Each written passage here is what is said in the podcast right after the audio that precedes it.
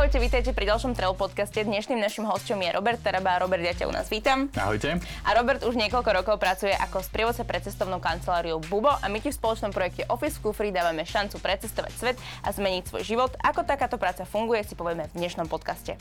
Robert, ako si sa dostal k tejto práci?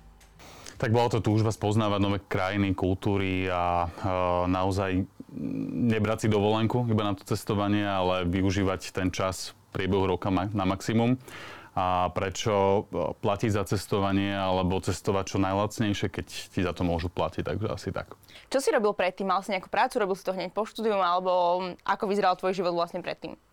Uh, tak ja som po vysokej škole nastúpil do jednej z uh, veľkých fabrík uh, v rámci Slovenska Bratislavy, kde som sa venoval tomu, čo som študoval. Som študoval v rámci chémie a automatizáciu. No a keď som sa posúval kariérne a mal som mať manažerskú pozíciu, tak som išiel na zájazd Bubo. A na tom zájazde v podstate som si tak nejak uvedomil, že aký bol veľký problém zobrať si 3 týždne dovolenky a stráviť ho takto cestovaním. Všetko tá robota ma počkala v práci a ja som hneď celé výpoveď, ale k tomu došlo až neskôr, až o niekoľko mesiacov. Ja som spoznal niektorých ľudí z prievodcov z Buba, ktorí boli veľmi sympatickí a dostal som neskôr možnosť teda, že či by som nechcel sprevádzať. A keď prišlo teda také to rozhodnutie, že buď áno alebo nie a musím to robiť full time tak eh, som sa rozhodol, že vystupujem zo svojej komfortnej zóny a idem do toho naplno. Dal som výpoveď a začal som sprevádzať svoj prvý rok. Už teda sprevádzaš niekoľko rokov. Uh, ako vyzeral možno taký prvý tvoj zájazd? Pamätáš si na to? Spomínaš si? Spomínam si, bol som uh, s kolegyňou a s kolegom sme išli v Francúzsko, taký jeden zájazd, máme Tour de France pre gurmánov. Ja som šoferoval jedno z aut, mali sme skupinku v dvoch autách a bolo to super. Ja som sa viac menej zaučal ten zájazd, nemal som tú zodpovednosť priamo za chod toho zájazdu, takže som videl tú prácu zo strany sprievodcu, čo sa všetko obnáša. A bolo to také zaučenie sa a potom už som išiel viac menej ďalšie zájazdy. Počas som ešte vo výpovednej lehote vtedy, tak som si bral dovolenku, voľnosť roboty a išiel som sprevádzať práve do Francúzska. Teraz ešte pred podcastom sme sa rozprávali, že teraz tvoja posledná odprevádzaná destinácia bola Sri Lanka. Áno. Uh, ty si vieš nejako tieto destinácie vyberať, alebo aký je ten proces toho, že kam pôjdem, uh, akými krajinami budem sprevádzať, vlastne kde sa budem nachádzať? Tak určite máme nejaké preferencie. Na základe toho, povedzme, kde sme žili, študovali, čomu sme sa venovali, či už profesíne, alebo aký jazyk ovládame a čo nám je blízke. Ale takisto je to aj tým dané, že ako potrebuje cestovná kancelária teda vyťažiť toho sprievodcu, čiže častokrát sú také šnúry, my to voláme, zájazdov, čiže nie je to, že človek ide iba jeden zájazd niekoľkokrát a točí ako taký delegát, ale má povedzme nadväznosť, ide do juhovýchodnej Ázie a ide Tajsko, Malajzia, Singapur, potom možno tento zájazd ide ešte raz, potom sa presunie na Bali, odprevádza nejakú Indonéziu a presunie sa potom preletí do Austrálie, kde treba, aby šoferoval druhé auto. Čiže tá práca je naozaj dynamická a snažíme sa ju teda v kancelárii plánovať e, vždycky dopredu s prievodcom, ale niekedy nevieme presne, že kde ten e, sprievodca skončí a kedy. Treba byť naozaj na to pripravený, že e, teraz máme kolegu, ktorý nastúpil krátko, mali z nejaké tri zájazdy po sebe a už je vyše 2,5 mesiaca preč. O tom si ešte povieme, o tom časovom Áno. rozložení. Ale ty si spomínal, že je to ako keby zaradenie podľa toho, možno, že aj podľa nejakých tvojich predchádzajúcich o, schopností alebo akože takého zaradenia, zaradenia ako človeka. O, sú nejaké naozaj kritéria, ktoré musí ten sprievodca mať, ako must have, angličtina, nemčina, alebo ako to vyzerá? Mm-hmm. Určite, ako ono je to uh, dané uh, viacerými vecami, že podľa toho, aký región sprevádza, keď pôjde sprevádzať povedzme Latinskú Ameriku alebo Južnú Ameriku, Strednú Ameriku, potrebuje vedieť španielsky, po prípade portugalsky, keď eh, bude vo zvyšku sveta viac menej angličtina mu úplne stačí, ale samozrejme je to veľká eh, prednosť, keď človek je v Škandinávii a ovláda švedčinu, nočninu, tak sa odlišuje od ostatných, aj keď Škandinávii každý mu bude rozumieť aj anglicky. Takisto je veľmi dôležité, aby mal vzťah k tým krajinám, tým destináciám, ktoré sprevádza. To znamená, aby ho bavila, bavili uh, tá kultúra, uh, fakty ohľadom uh, tej krajiny a potrebuje sa vždy dobre pripraviť a keď má už vlastné zážitky, že v tej krajine povedzme žil alebo študoval a tak ďalej, tak je to vždy skvelé rozprávať klientom o tom, keď som študoval v Norsku, nejaký čas bol som na takom výmenom pobyte, tak vždy hovorím na zájazde tie svoje príbehy, príbehy vlastne z toho štúdia. Čiže nehovorím niečo, čo sa dočítajú niekde v nejakom blogu, na Wikipedii a podobne na internete. Hovorím vyslovene iba vlastné zážitky a to ľudí veľmi zaujíma, častokrát najviac. A aj keď máte pocestované už viacej e, časom ako sprievodcovia, tak vždy im vlastne hovoríte častokrát klientom o svojich zážitkoch a skúsenostiach, čo si zažili a tak ďalej. Človek musí byť komunikatívny jednoznačne, musí vedieť zvládať stresové situácie. A to znamená, že na zájazde sa naozaj môže vyskytnúť hoci čo a musí to vedieť ustáť, e, vedieť myslieť dopredu, to ma naučila určite táto práca, že predvídať, že čo sa môže stať a byť na to vopred pripravený. A zase naopak niekedy možno troška schladnúť a keď sa niečo naozaj stane, tak nie je vždy to riešiť horúcou, šiť horúcou ihlou, či ak sa to hovorí. Ale jednoducho niekedy sa veci vyriešajú sami, len treba jednoducho skôr upokojiť tú skupinu, byť lídrom, hej, mať to pod kontrolou a vyriešiť ten problém a ísť ďalej. Toto si aj tak z časti vlastne načrtol to, že čo je všetko tvojou zodpovednosťou, alebo čo máš všetko na starosti. Sú tam ešte aj nejaké veci, napríklad ty vybavuješ letenky, alebo také tie papiere si všetky nosia, nosia sama tá skupina, tí ľudia sa nosia, alebo čo je tvoja hlavná úloha, alebo tie tvoje hlavné úlohy? V kancelárii máme takú časť, ktorá sa volá back office a to sú ľudia, destinační manažery, ktorí sú zodpovední práve za prípravu veci na zájazd. Máme letenkové oddelenie, máme takisto spracovateľské oddelenie, ktoré spracováva objednávky, ale takisto klientom posiela informácie pred zájazdom, palubné lístky a podobne, už na daný let do destinácie. Čiže sprievodca dostáva tieto materiály od toho destinačného manažéra, sú to bookingy jednotlivých hotelov, služieb, takisto lokálneho partnera, nejakých presunov, transferov. Letenkové oddelenie zase zabezpečuje letenky na tom zájazde. No a sprievodca vlastne dostane tieto materiály, prídu mu klienti na ten zájazd a potom už je to na tom, aby on ustal chod toho zájazdu, dodržal vlastne harmonogram programu, ten itinerár, ktorý je daný, pre ktorý ten klient, ktorý si ide na ten zájazd, ktorý si kúpil, zaplatil. A samozrejme, aby do neho vniesol práve e, tie zážitky a to, čo robí z Buba Bubo. Uh, ty si koľko krajín precestoval vďaka Bubu, alebo vďaka tejto práci? Máš to nejako zrátané? Je to vyše 70 krajín, ktoré som precestoval vďaka Bubu. Uh, ťažko povedať, ono to je vždy také že číslo, ale ja som naozaj skôr, keby mám povedať, že koľkokrát som bol na Islande, alebo koľkokrát som bol v Tajsku, tak ani to neviem spočítať, bolo to strašne veľa krát. V podstate v týchto destináciách, napríklad na Islande som každý rok, uh, už vyše 9 rokov sa tam vraciam minimálne jedenkrát. Už tento rok som bol na Islande v zime na polárnu žiaru. Je práve Island tvoja obľúbená destinácia, alebo už máš za tie roky nejaké také vytýčené, ktoré naozaj miluješ a rád sa tam vraciaš? Mm, je určite viacero. Škandinávia je taká moja srdcovka, určite. To je aj v podstate miesto, kde som chcel istý čas žiť a fungovať. Aj som strávil štúdium nejaký čas v Norsku. Island naozaj si ma dostal či už tou nádhernou prírodou, nesputanou, takisto tou kultúrou severskou, škandinávskou, tým, aký tam žijú ľudia, ako majú hudbu a iné veci. Jednoducho Island ma baví celkovo. Takže to je taká srdcovka určite. A bol to práve aj zájazd Bubo, ináč, na ktorom som bol ešte ako klient, takže Island určite. Uh, ešte keď sa vrátime späť k tomu Islandu, čo si teda spomínal, že tam bol naozaj veľmi veľa krát, tak máš tam už nejaké také svoje tie veci, ktoré máš na tom najradšej, že prečo sa tam rád vraciaš, čím by si vlastne ten ostrov nejak tak opísal? Jednoznačne Island je úplne úžasné miesto.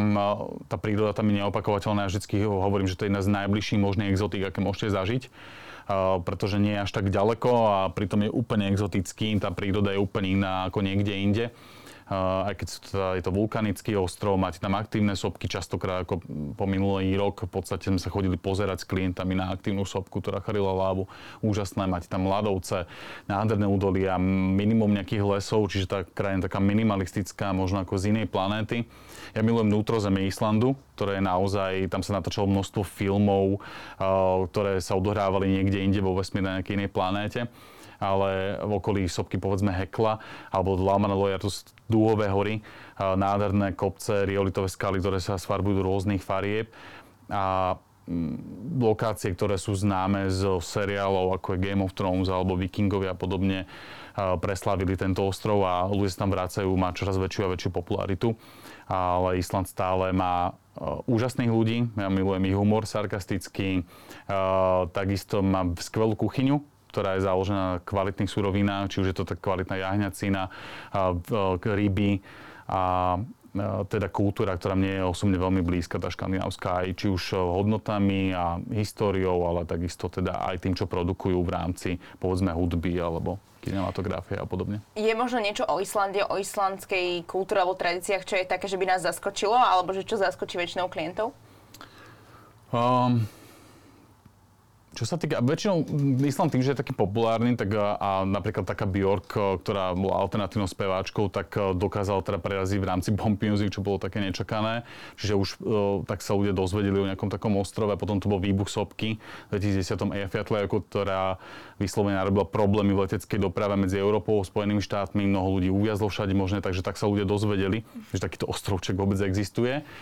A čo sa týka kultúry, že by niečo zaskočilo tých ľudí, e, tak možno pre niektorých je moc Islam taký depresívny alebo pôsobí takým spôsobom, že e, tá hudba je taká ponúrejšia, on sa častokrát rádi do alternatívy a tak ďalej, je iná jednoducho. Islania sú celkovo iní aj v rámci Škandinávie, sú takí troška exoti. A Rozhodne mnoho ľudí zaskočí to, že ešte stále sa tam vlastne priezviska, povedzme, sú odvodené od krstného mena vášho otca. Uh-huh. Čiže povedzme, ja som Robert, keby som mal syna Sigurda, tak on sa volá Sigurd Robertson. Keby som mal dceru Freju, tak je, ona sa volá Freja Roberts Dotyr. Hej, a to je dodnes také zaujímavé. Málo kde sa to vo svete sa s tým človek stretne. Čiže máte zároveň problém, že učiť, či je to váš bratranec, sesternica a tak ďalej, lebo priezviska máte rovnaké, ale nemusíte mať vôbec spoločných predkov priamo. Ale majú skvelý rodokmeň, alebo respektíve záznamy, ktoré si vedú od vzniku islandského parlamentu a vtedy vlastne sa vytvoril, vytvorila taká veľká kniha, kde sa zapisoval každý človek, ktorý sa na Islande narodil. Dneska to už majú, majú z toho stránku, dokonca aplikáciu, takže naozaj sa viete dopracovať k vašim predkom spred 500, 600 až 1000 rokov, čo je úplne úžasné.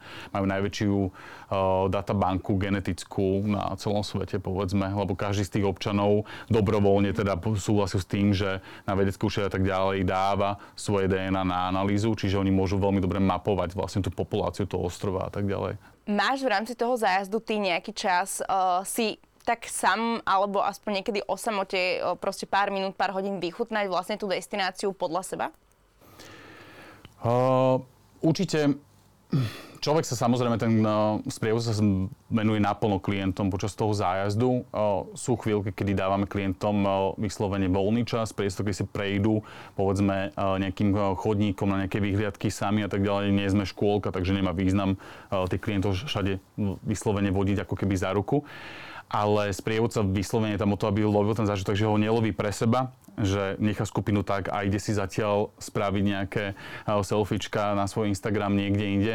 Práve ak je nejaké miesto navyše, ktoré v tom programe, tak vie pracovať s tou skupinou, vie, že tam má nejakých náčencov, ľudí, ktorým to niečo dá, takže ich zoberie so sebou a skôr pracuje takýmto spôsobom. Skôr medzi zájazdami, ja som častokrát využil aj v tých destináciách, že som zostal dlhšie, alebo uh, som si spravil dovolenku, precestoval som si ich, čo mi pridalo vyslovene na tom, že som nešiel iba náš program v rámci toho zájazdu, alebo to, čo som predtým videl, ale rozšíril som si obzorie na Islande. Som takto zostal a cestoval som z vnútrozemia na pobrežie, kde som niekoľko dní trekoval a, a videl som oblasti, kam sa bežne nechodí, z čoho potom ťažím takisto ako sprievodca pri sprevádzaní, lebo viem o tých veciach rozprávať, nie všade sa dá do ten zájazd dostať, ale keď o nich viete, máte ich odžité, opäť si ľudia to vedia oceniť.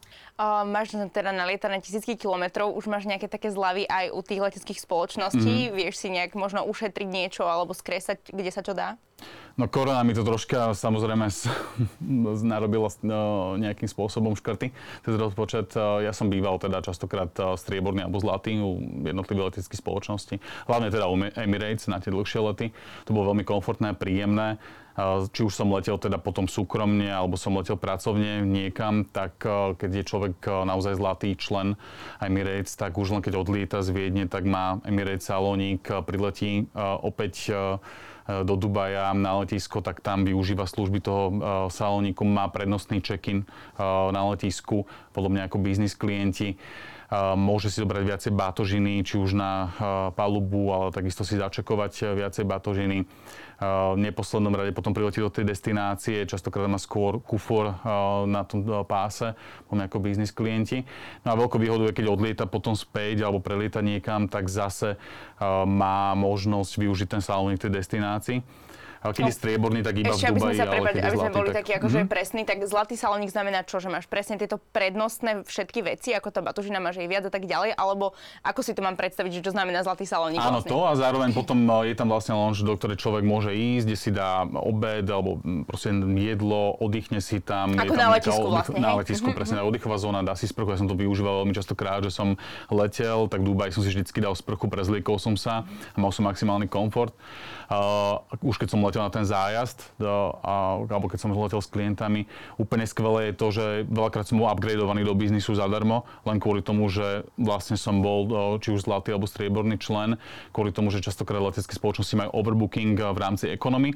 A tých klientov samozrejme nevyhadzujú, uh, skôr predajú ekonomy letenku ako biznis.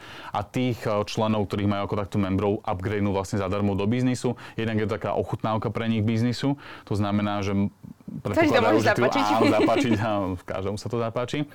Je to návykové a ako aj naši klienti naozaj, keď raz testovali biznis, ale potom si pravidelne už kupujú biznis. A, čiže to je taká výhoda a vtedy človek naozaj príde do tej destinácie úplne oddychnutý, vyspatý a, a super. A fresh, a do, fresh. Do, nového, do nového zájazdu. Tak, tak. A veľa si hovoril o tom, že vlastne sa snažíš aj ty vzdelávať, pozerať, že samostatne si súkromne cestuješ.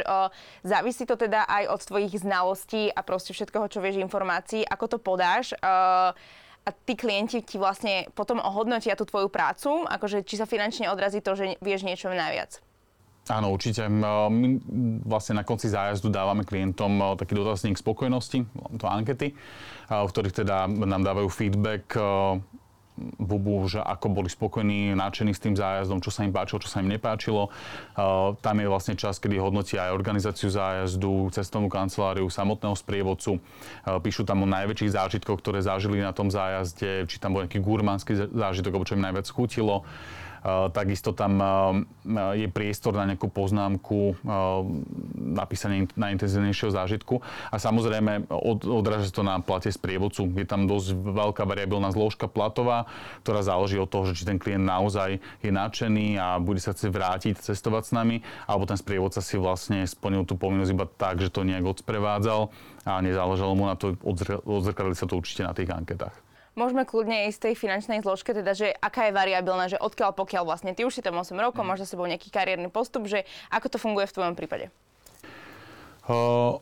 Záleží samozrejme od toho, že koľko dní človek osprevádza v tom roku, koľko zoberie zájazdov, to je jedna vec. A potom má tam nejaký základný plat, ktorý je stanovený podľa toho, že aká je veľká tá skupina je iné, keď sprevádza skupinu, ktorá má povedzme 10 ľudí a iná, keď má 40. Za to je rozdielný plat. A potom samozrejme záleží, či je to šoferovací zájazd.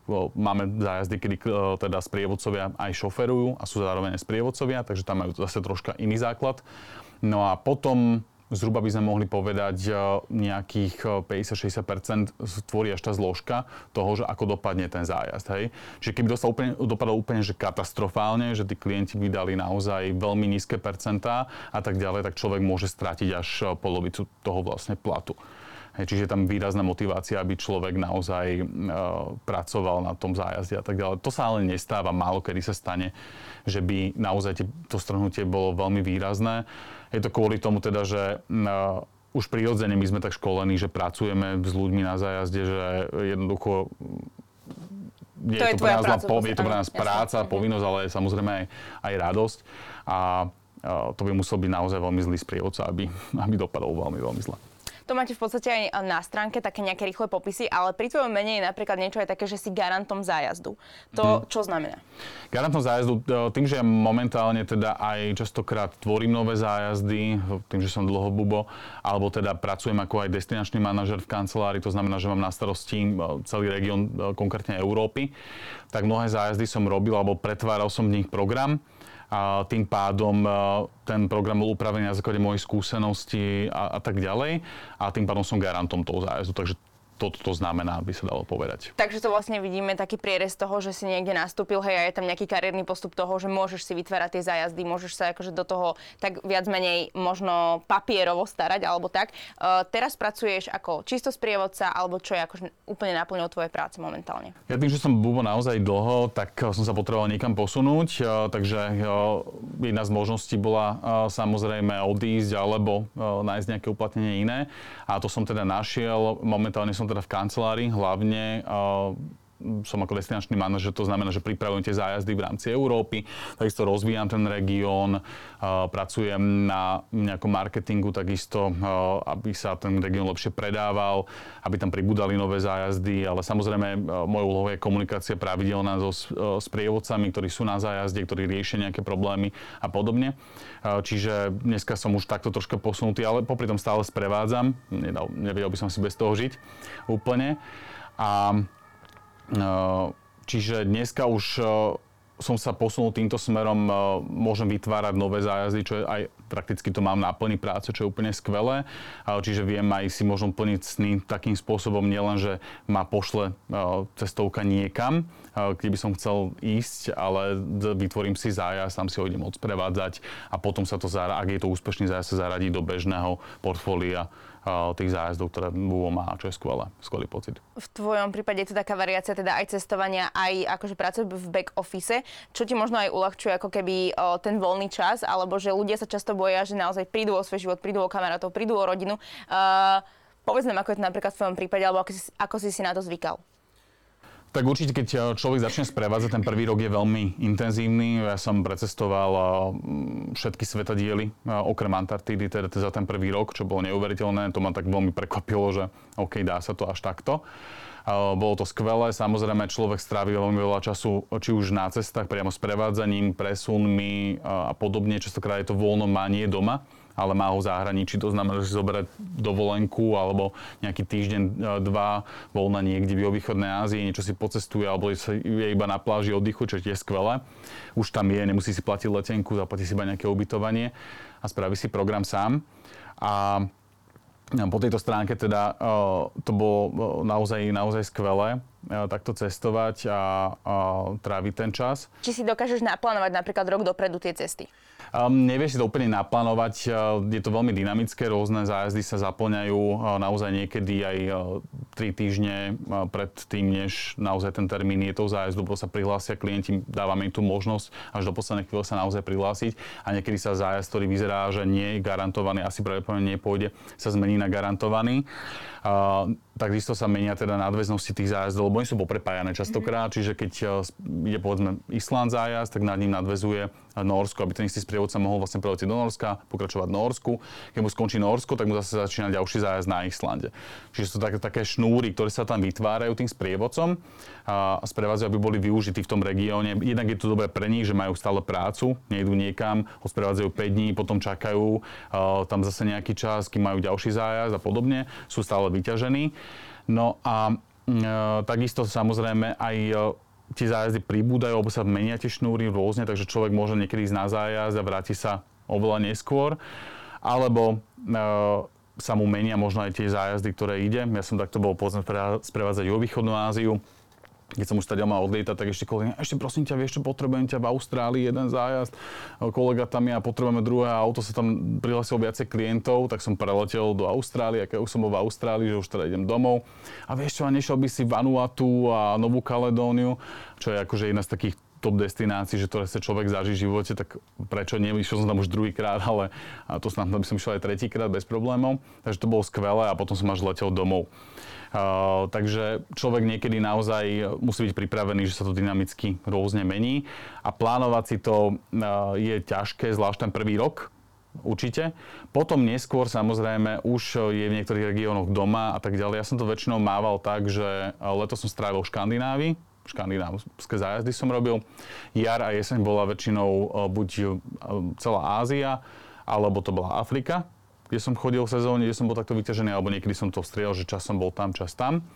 Niekedy Austrália, Nový Zéland, Amerika a potom rôzne zájazdy, nejaké expedície, keď som bol v Mongolsku alebo rôzne iné, teda na Sibíri a tak ďalej, kde sme prechádzali, že to sú už také špecialitky zájazdy, ktoré uh, ide skúsený sprievodca uh, sprevádzať, keď už naozaj máte skúsenosti. Teraz sme hovorili o harmonograme, o tom časovom, ale mm. ako vlastne funguje akože sprievodca, na aký úvezok on funguje? Uh, funguje ako živnostník, to znamená, že istým spôsobom je sám sebe pánom, ako si začlení tú robotu. Keď on si povie, ja som si častokrát povedal, že chcem mať mesiac voľno, tak som ho mal. Tých zájazdov je tak enormné množstvo momentálne, že naozaj tí sprievodcovia sú vyťažení a majú prácu. Keď ja som začínal pracovať v Bubo, tak to bolo skôr také, že keď som odmietol nejakú šnúru, povedzme trojtýždňovú, mesačnú, niekde, tak mi mohlo hroziť, alebo som tam mal zrovna nejakú svadbu alebo už niečo naplánované, tak mi mohlo hroziť, že najbližšie dva mesiace povedzme nebudem mať prácu, lebo tie zájazdy na seba nadvezovali a už toho sprievodcu chceli využiť v rámci toho regiónu, keď už to tam poslali. Ale zase častokrát sa mi aj stalo, že som niečo takto odmietol, bol som si toho vedomý, mesiac som mal voľno, pocestoval som si povedzme a tak ďalej a zrazu prišlo niečo ešte lepšie. Uh-huh, hej? Uh-huh. Takže ono je to veľmi dynamické, ale uh, tú prácu treba rozhodne, ona sa viac menej neodmieta, hej? prioritne treba byť nastavený na to, že príjmam to, čo mi uh, tá cestovka dáva. Samozrejme je to, ako vo vzťahu je to vždy z obidvoch strán, čiže uh, je to spolupráca a snažia sa e, vyhoviť jedna a druhá strana, tedy to asi najlepšie funguje všetci prievodcovia sú takto vyťažení, alebo máte tam aj nejakých takých naozaj externistov, ktorí idú, ja neviem, raz za rok niekam, alebo dvakrát za rok, že to majú ako keby také hobby? Máme napríklad bývalých sprievodcov, ktorí už e, sa usadili, majú rodinný život, vrátili sa k svojej pôvodnej profesii, začali podnikať alebo rôzne. A samozrejme to cestovanie majú stále v krvi a okrem toho, že chodia súkromne niekam na dovolenky alebo niečo si cestujú, tak e, veľmi radi príjmu raz za čas niečo odsprevádzať. Či už si sami pýtajú niečo také, alebo e, je to tak, že idú vykryť nejaký zájazd, ktorý zrazu vyskočí nečakanie, alebo je to nejaká privátna skupina a podobne. Sú sprievodcovia, ktorí na naozaj boli, ja neviem, 20 krát Škótsku ho sprevádzali. Dneska už aktívne nesprevádzajú, ale stále ten región poznajú, majú ho radi. Takže idú zobrať a odprevádzajú jeden zájazd. Takže dá sa aj takto, samozrejme. Aké máš ty také najsilnejšie zážitky, ktoré si vlastne mal alebo máš vďaka Bubo? je strašne veľa, to je, človek si to musí pripomínať. Musím povedať, že časom rozhodne uh, už sa pre sprievodcu stane veľmi raritné, keď niečoho vyslovene, že zaskočí, mhm. prekvapí a vyrazí mu dých a je z toho unesený. A posledne to bola asi polárna žiara na Islande. Ja som ich videl teda veľakrát na rôznych miestach sveta, ale tá posledná, ktorú som zažil, tak to som ja hýkal a bol som vyslovene v tranze, lebo bola naozaj úžasná, neskutočná a vyslovene, ak vidíte na tých najkrajších videách proste tú živú polárnu žiaru, ktorá sa hmíri a mení farby a tak ďalej, tak, tak sme to zažívali celý večer a nevedeli sme z toho miesta odísť. Bolo to úžasné ale či už je to stred s rôznymi kultúrami, eh, či už to boli eh, v Afrike rôzne kmene, alebo práve na tom spomínanom Vanuatu, kde žijú ľudia, ktorí naozaj využívajú iba veci, ktoré majú z prírody čisto, ale radia sa medzi najšťastnejších ľudí na svete. Prírodné krásy na tom Vanuatu, eh, stáť na kaldere sopky aktívnej, ktorá vystreluje do vzduchu lávu, je neuveriteľný, neopísateľný zážitok.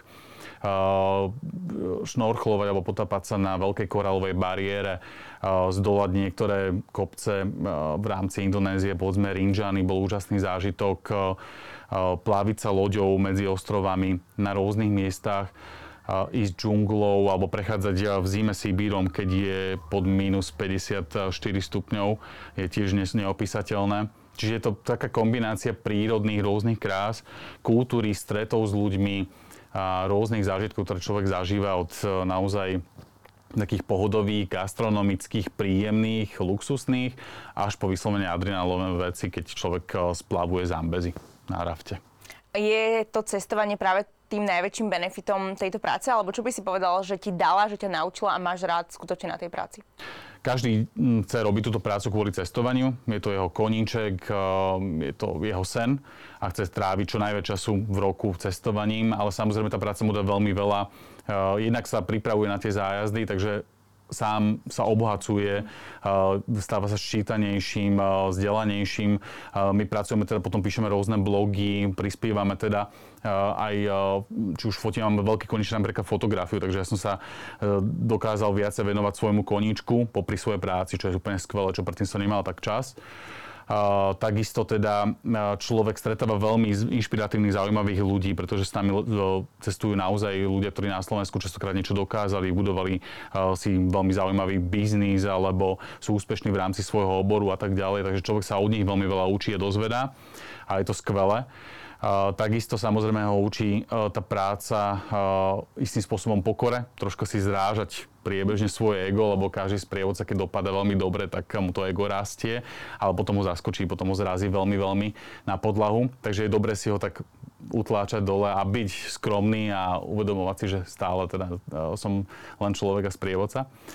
No a skvelé je určite, že sa ti prepájajú jednotlivé časti sveta. Ja som napríklad veľmi veľa pochopil, čo sa týka histórie, čo sa týka uh, kultúry, uh, rôznych vývojov, čo ako vo svete je, kvôli tomu, že uh, som sprevádzal tie regióny a videl som tam vplyv, povedzme, neviem, britského kolonializmu v Afrike, uh, v Indii alebo teda v iných častiach sveta. Uh, pochopil som teda to, že ako médiá možno istým spôsobom prinášajú dneska informácie. Zo všetkého robia senzáciu, ale keď tam ste, tak e, je pravda troška možno niekedy inde, alebo e, ľudia, ktorí to naozaj žijú, to vnímajú zase troška inak. Uh, možno sa troška priblížil pochopeniu celkovo sveta, kultúra a tak ďalej, ale asi len troška, lebo čím človek viacej vie, tak tým má pocit, že vie menej asi tak. Stalo sa ti v nejakej destinácii pri nejakom zájazde alebo šnúre, že klient vedel viac ako ty? Z toho zájazdu určite nie, ale možno z tej oblasti by sa dalo povedať, že máme naozaj veľmi testovaných klientov a keď som sprevádzal sever Indie, ideme taký zájazd Darjeeling, Sikkim a potom sa ide do Butánu alebo po prípade ešte do Nepálu, tak vyslovene India je obrovitánska krajina jedna z najväčších krajín, rozmanitou kultúru a tak ďalej. Keď ten klient naozaj bol aj v Južnej Indii a bol v iných častiach, ktorých som ja možno nebol alebo nevedel som o nich toľko, tak mal možno návrh práve celkovo pochopení Indie, ale v rámci toho regiónu, keďže som ho viackrát sprevádzal, tak tam zase úplne nie ale máme veľmi inteligentných, vzdelaných klientov, ktorí majú veľa naštudované častokrát a takisto boli s nami povedzme 20-30 krát na zájazdoch, takže takých klientov sprevádzajú už naozaj výzva. Uh, mal si niekedy nejakú takú možno, že bizarnú požiadavku, alebo čo ťa zaskočilo, že by klient od teba chcel, alebo teda vyžadoval?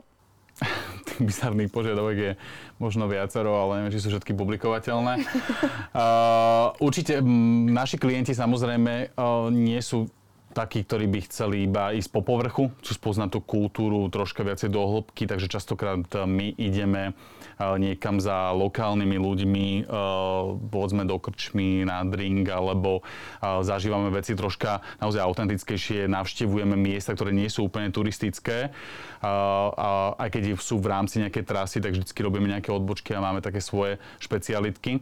A naši klienti to teda veľmi oceňujú a chcú teda spoznať tú krajinu troška inak. Častokrát je to stres s tými domácimi ľuďmi, ktorí je úplne bezprostrední, ktorí väčšinou sa hambite robiť na, keď sami cestujete a tak ďalej a ste niekde iba v nejakom rezorte, potom sa presuniete a stretnete akurát tých ľudí, ktorí pracujú v rámci turizmu, ale nejdete niekomu domov a, po, a podobne.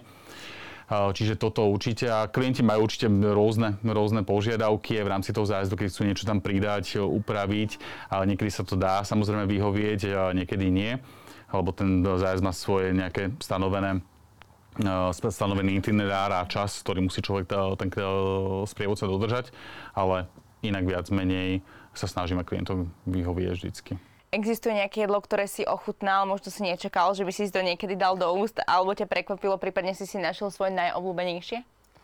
tak sú rôzne jedlá, od či už hakrol, čo je vlastne taký fermentovaný znitý žralok na Islande, hej, ktorý sa jedáva, zapíja sa pálenkou brenivín alebo sú to, je to Stormströmming zase vo Švédsku, alebo mopané, to sú také húsenice uh, smažené zase v Afrike.